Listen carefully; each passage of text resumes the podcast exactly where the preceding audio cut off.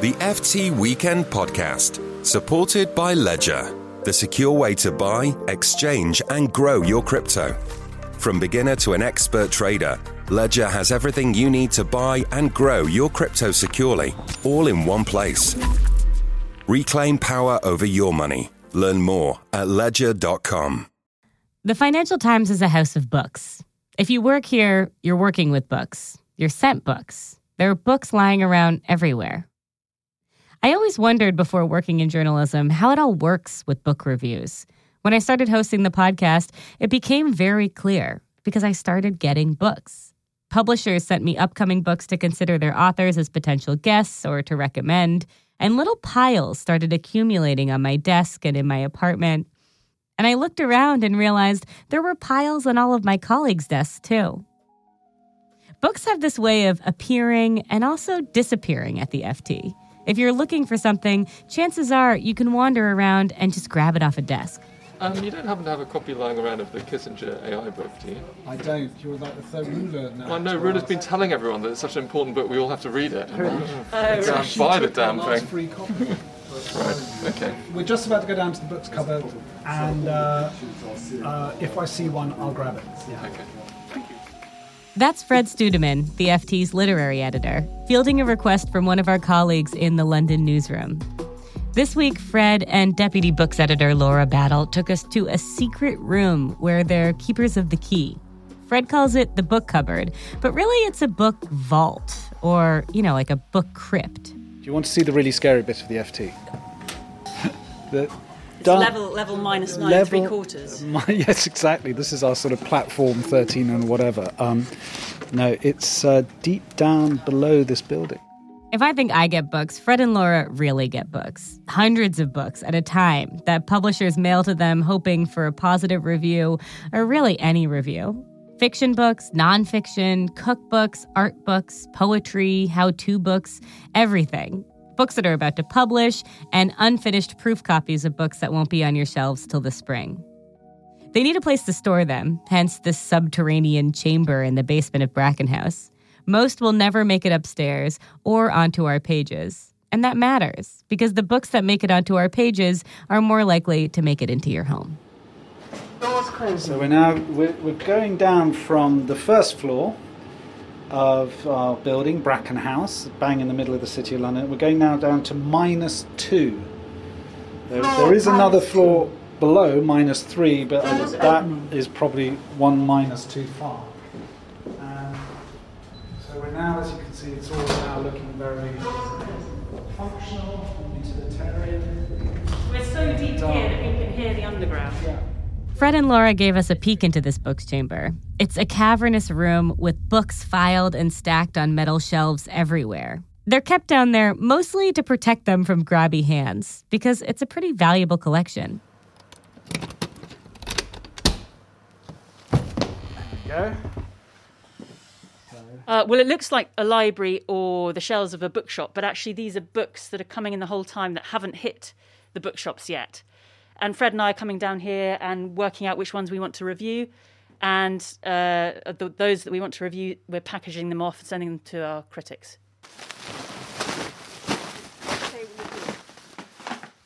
So I've just emptied one of the sacks, and um, here I have no idea what this one is. Someone sent this. This has come by express mail, and I'm. Let's have a look. I'm guessing this has come from America. We get lots of books from America. We have lots of readers in America. We review books from the states. Look at all this packaging. Just, this always drives breaks my heart a bit. So the best uh, parcels are the, are the books that come with chocolates. And uh, I got a miniature bottle of vodka the other day, Fred. So uh, sometimes they come with extra extra gifts.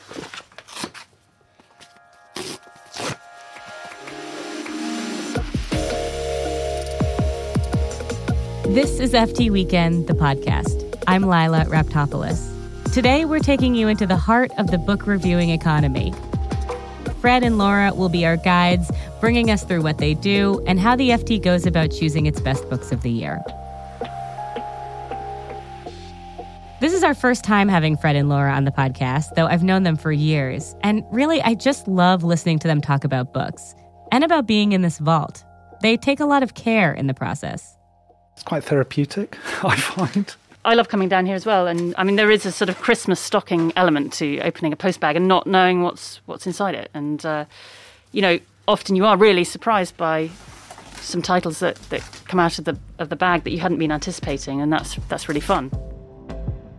The next day, I called Fred and Laura from our studio in New York because I had a lot of follow up questions. Beautiful reading voice. Oh, thank you. Charmer. That's why he's in the job. So, Fred and Laura choose which books get reviewed in FT Weekend, and they also wrangle our roundups best summer books in June, and the wildly popular books of the year in November, which just came out. Fred mostly does nonfiction, and Laura does fiction. I mean, I don't want to brag too much, but it gets some of the highest, if not the highest, hit rates online from our readers who just can't get enough of it. So it has become, you know, much loved fixture in the FT calendar. Our experts in economics, business, architecture, music, travel, sports, and so much more each make a list, and then senior editors each choose a book. It's become a big thing. There's a Best Business Book of the Year award that's announced alongside it. The books that are chosen get prioritized in bookstores. It's a reference point. So, how does it start? I was curious about how Fred and Laura make the choice of what books even make it out of the basement. It's a weird mix, Lilah. You know, there's things where you Yeah. know a name. So and so's got a book out. So it's that plugged into your brain that that's coming in May, and you've probably already thought who you're going to approach to review. But there's a lot of time you just want to hold the book and look at it. I was told when I started this job, you should always hold the book in your hand. If you love reading books, we've all been there. You know, you want to be in the bookstore and you look at it. And then you Mhm. decide the whole process of do we want to do it? Who should do it? Wow, I can imagine authors having anxiety hearing that that's part of the process, but it is the tactical feeling of a book. Like it kind of gives you a, an energy. I mean, the truth is that uh, there's a very unglamorous side to our job, which is essentially packaging up books and sending them off to our contributors. So we spend quite a lot of time just going down to the bookstore, looking to see what's come in, and then uh, we're posting them out. We're our own little logistics and fulfillment center. Not quite on an Amazonian scale, but we're, we're doing our best. We're plucky little operators from a basement in central London. Fred and Laura are reviewing books and assigning reviews all year round, but this is their grand finale. And it's an ongoing job in the background. As soon as one Books of the Year comes out, planning for the next year starts. We're blessed with a really good stable of experts, um, specialist writers, critics, and Laura contacts them. What would you say, Laura? A month or two before? Yeah, a couple of months before. Before the hit date. And maybe you should jump in, Laura, and explain what you put in your dreaded emails because it scares them enough that some of the most unbidding colleagues we have, and we're not going to name names, Lilah, but they all then dutifully file, mostly on time. It's extraordinary. Yeah, it was a terrifying email I send off. Uh, but yeah, we give them quite a bit of time because actually a lot of the critics will read the books again so that they're really sure that these are their favourites for the year. I wanted to talk to the judges about how they think about books and how they choose a good book to recommend. What does make them sure? What's the criteria for choosing something they're saying is the best book? if I'm recommending a book for others to read, then it absolutely has to be beautifully written. And I definitely have a tendency to often pick books that are riveting, investigative narratives. That's FT editor Roula Khalaf. Remember at the top of the show? She's the one who's been recommending that Henry Kissinger AI book. She's also, you know, our editor, the editor. It's amazing she has time to read books at all. Well, I mean, I spend a lot of my day reading, as you can imagine. I wake up very early in the morning. I have to read. I have to read all the, the press. And then in the evening, I have to read because I need to know what everybody's doing. And I absolutely need to know everything we are writing. So weekends tend to be when when I read and holidays. If I'm reading for pleasure, I'm reading on, you know, Sunday afternoon. For her book of 2021, Roula picked Empire of Pain by Patrick Radden Keefe. It tells the story of Purdue Pharma, the producers of the drug OxyContin. Largely because I couldn't put it down, because it's beautifully written, because it's a story that I have followed and I've been interested in. Yet I really wanted to read more and more about it. because it's the story of a dynasty. It's the story of the opioid epidemic in the US. It's painful. It's about greed and, and corruption. Um, it's riveting. You know, it's one of the most compelling books that I've read in a very long time. We asked a few other editors for their criteria for books of the year, and it was fun to hear how they chose from what seems like an endless flow. So many books, both fiction and non fiction, are essentially saying what dozens of climate books have been saying for years, namely that climate change is real, humans are causing it, and it needs to stop. Pilita Clark is a business columnist who spent much of her career covering the environment. She curated our climate change list. But I also think it's important to find useful climate books that can explain the most critical aspects of the debate quickly and simply. It's clear, for example, that hydrogen is going to play a much bigger role in the energy system than people were expecting just a year or so ago. That's why I included Marco Alverà's book, The Hydrogen Revolution, in this year's selection. Likewise, the intensity of climate activism is clearly rising very quickly, which is why I mentioned a book that I very much doubt was on the reading list of too many FT readers How to Blow Up a Pipeline by Andreas Malm. Hello, I am Alec Russell, the editor of the FT Weekend. That's Alec. He's my boss. You'll get to know him better in the new year. And after much thought, I ended up with a first equal for my book or books of the year. So one of them is Sentient.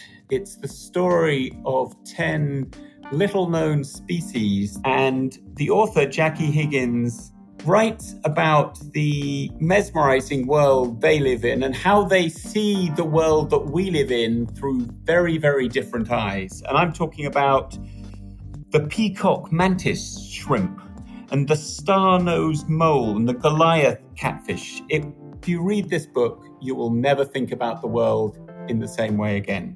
The other book, very different, uh, is Free by Lea Ypi, uh, an Albanian writer.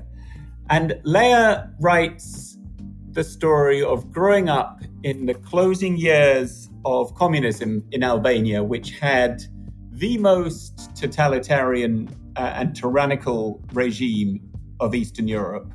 And she writes about it quite brilliantly. And then she looks at the transition to democracy and the free market and the price that these countries paid. It wasn't an unalloyed joy to go from communism to capitalism. And she just questions some of the assumptions that I and others took for granted back then, because I was a correspondent in Eastern Europe when communism ended. Utterly haunting, quite brilliant. Edwin Heathcote is our architecture critic. You might remember him from our first episode on Spite Architecture.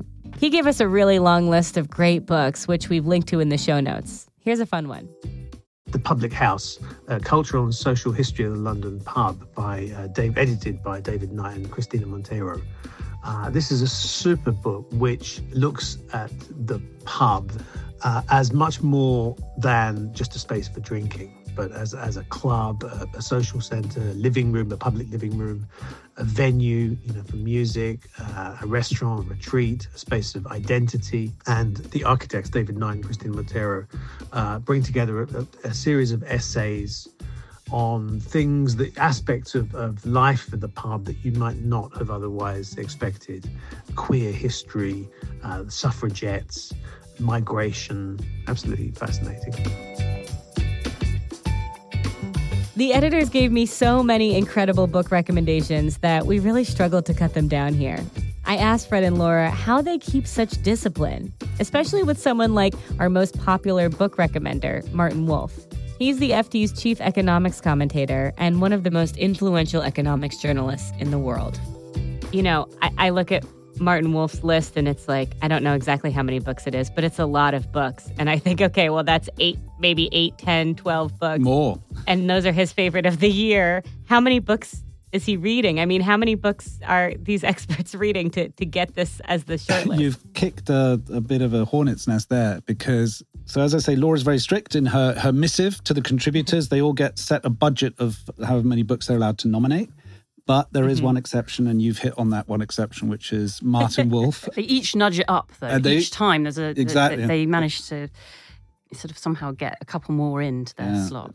So Martin really engages with it all. And that selection is but is the most popular of the individual selections, the economics books. And there's even a sort of fan club out there. We were contacted by a bookseller in a very hip part of East London who wanted to know when it was coming out because he keeps a little corner of his bookshop for the Martin Wolf economics book selection, which if you knew that part of East London, you wouldn't think that was the first thing they would that browsers would be looking for, but there it is. Uh, my name is Richard Grossman, and we're at Hoxton Books at 99 East Road. Surprise, we went to the bookshop. It's tucked away in the corner of a very sleek gallery space, and the owner, Grossman, is standing in the middle, scruffy and excited. Up here, top shelf, economics is selected by Martin Wolf for the Financial Times. So we've probably got these two in the most recent uh, roundup, and then we've got some from actually last summer's Religion and the Rise of Capitalism. And for instance, there's some A-listers like Alan Greenspan's History of Capitalism in America. And in fact, I think the, his whole list, just looking at it, it's just it's just so varied. It's so broad. So, how does Martin Wolf feel about having a bookshop dedicate a whole shelf to his choices? My first reaction was one of real surprise. Why would anyone do that? And then I felt really rather flattered. Obviously, it means that he thinks people will buy these books and uh, that it's useful to use what I've selected as a sort of guidepost to the books on economics that ordinary people, as it were, should be interested in reading. I'm not particularly pleased by that. That's Martin. We wanted to know how his selections have changed over time. In the past 10, 12 years ago, I really worked very hard to narrow it down to what I thought were the definitive great books. But two things have happened since then. The first is far more books relevant to economics are being published than used to be the case. And that's not surprising. We are living through an age of, of economic upheaval in almost every dimension. And the second thing I've tried to do is very consciously to offer books with very different perspective. Books on topics like climate change, books from what are called heterodox economists, economists who reject the standard dogma of uh, neoclassical economics. And I, in the end, choose books which I think will interest people. So, how does he get through them all? Let's be very clear. I, I don't claim to read every page of every book. Uh, it's impossible. I gut books. Uh, I follow Samuel Johnson, gutted books, and I'm a very good at gutting books. I've learned to get the guts of a book, understand what it's basically saying. And then if I think it's an exceptional book, I will devote time to exploring it in more detail. There is a type of book that Martin is not seeing on bookshelves something definitive, something that could help us through this tumultuous time. You know, I want the answers, and I don't think we are producing that. In the 30s, one of the most important books in the history of economics, Keynes' General Theory, was published, I think, in 1936. We're in a period of comparable upheaval. I certainly don't think anyone has written a book as transformative as that was. And I would like a book which says something I haven't thought about, which says, here are our problems, and this is what we need to do to fix them. It's the book to be done but it's I don't think there's anyone around at the moment, including very definitely Thomas Piketty, who's been trying to do this, who actually is able to write that book. I've put the whole list of Martin's recommendations in the show notes, which includes 13 books on crypto, sustainability, budgeting, different narratives of globalization, one for every season. But back to Fred and Laura, our literary tour guides. I'm curious if the books that you're seeing are changing and the topics that they're covering or the way that they're writing or the things that readers seem to be connecting to. The good news is, is we're all reading. In terms yeah. of the topics, it won't surprise you. There's been a lot about COVID in all its expressions of, you know, the state of vaccines, how we live with viruses, everything. It's all there. Yeah. And we're going to get a lot more, I think. I don't know about you. I'm not running to read those books. Yeah. The thing that I'll tell you is something that I really has captured me over the last year or two, because it's an area that, unlike Laura, I probably wasn't as engaged with it, but it's sort of nature. And it's everything from bird song to the shape of landscapes. Do you have any books specifically that you'd recommend?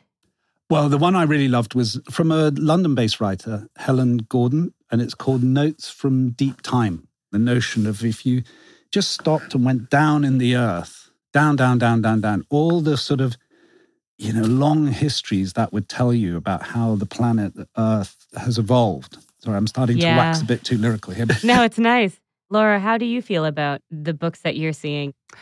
two of the best books that I've read in the last six months. One is tiny and one is huge.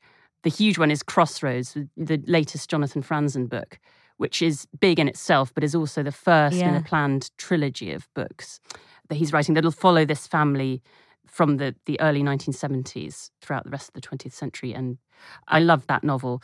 And the small one is called Small Things Like These. It's just over 100 pages long and it's set in um, small town Ireland in the run up to Christmas 1985, I think. And that's Claire Keegan, right? Claire Keegan, that's right. Yeah. Yes. Yeah. Both Yes, actually. that's on my bedside table. Yeah. And it's sort of miniature in all senses. It's a, it's a, just a very sweet story about uh, an encounter that the protagonist has in a local convent. We spent the next 20 minutes talking about books we loved this year. Time got away from us. Fred recommended a lost novel written by a Jewish writer in the 1930s who lived through Kristallnacht. It's called The Passenger. We talked about Just the Plague by the Russian writer Ludmila Ulitskaya. Could I add uh, one more? Yes, please. Because I, chose not to read the Colson White, Whitehead novel, Harlem Shuffle, but listen to it as an audiobook. And it's read by Dion Graham. And it's just brilliantly well read. It really takes you onto the streets of 1950s, 1960s Harlem. And it's a sort of crime caper, but it's beautifully written. And that's how it is when you work in a house of books. There are always too many, and there's never enough time. Right. So I think that's it. So I'm now going to grab this. People laugh at me, you know, when I come back up, and sometimes you can't see me because the stack I'm carrying goes up to here. And normally, people, colleagues, come out with a very original thing, of saying that's an awful lot of books. Uh, but there you go. Anyway, They just want to strike up a conversation because they want to see if there's one they can review or they can pinch. Thankfully, our colleagues will come and uh, empty the amazingly full bin with all the packaging, which sadly is probably just going to go to I don't know where. Everything's safe there now. So.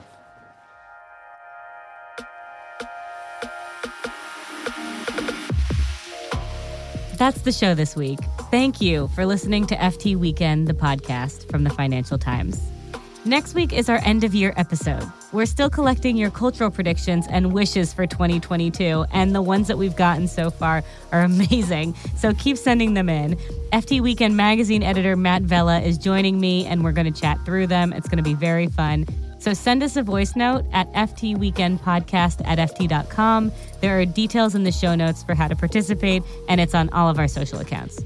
We'll also have two experts on the show that I can't wait to introduce you to. One is our wine columnist, Jancis Robinson. She is like the GOAT. She's the greatest of all time for wine.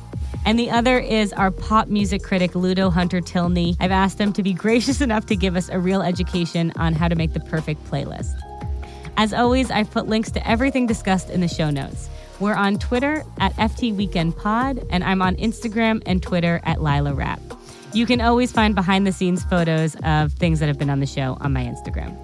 If you want to explore our coverage more, I have a really great deal on an FT subscription specifically for listeners to the show. We've got half off a digital subscription and a $1 trial. All of that is at ft.com slash weekend podcast. We'd also love for you to leave us a review or share us with your friends or on social media and tag us. That really, really helps support the show. I'm Lilah Raptopoulos, and here is my team.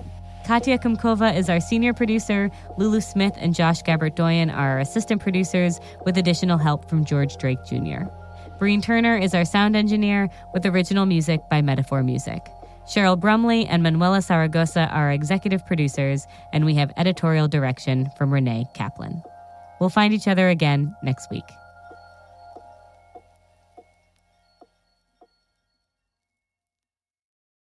As the world changes, So does the tech we need to secure what is important to us. And if you own crypto assets, you need a safe place to store your funds. At Ledger, we provide a secure and straightforward way to buy, exchange, and grow your crypto. Whether you're an expert trader or just starting on your crypto journey, Ledger has everything you need all in one place. Ledger, the place to buy and grow your crypto securely. Reclaim power over your money. Learn more at ledger.com.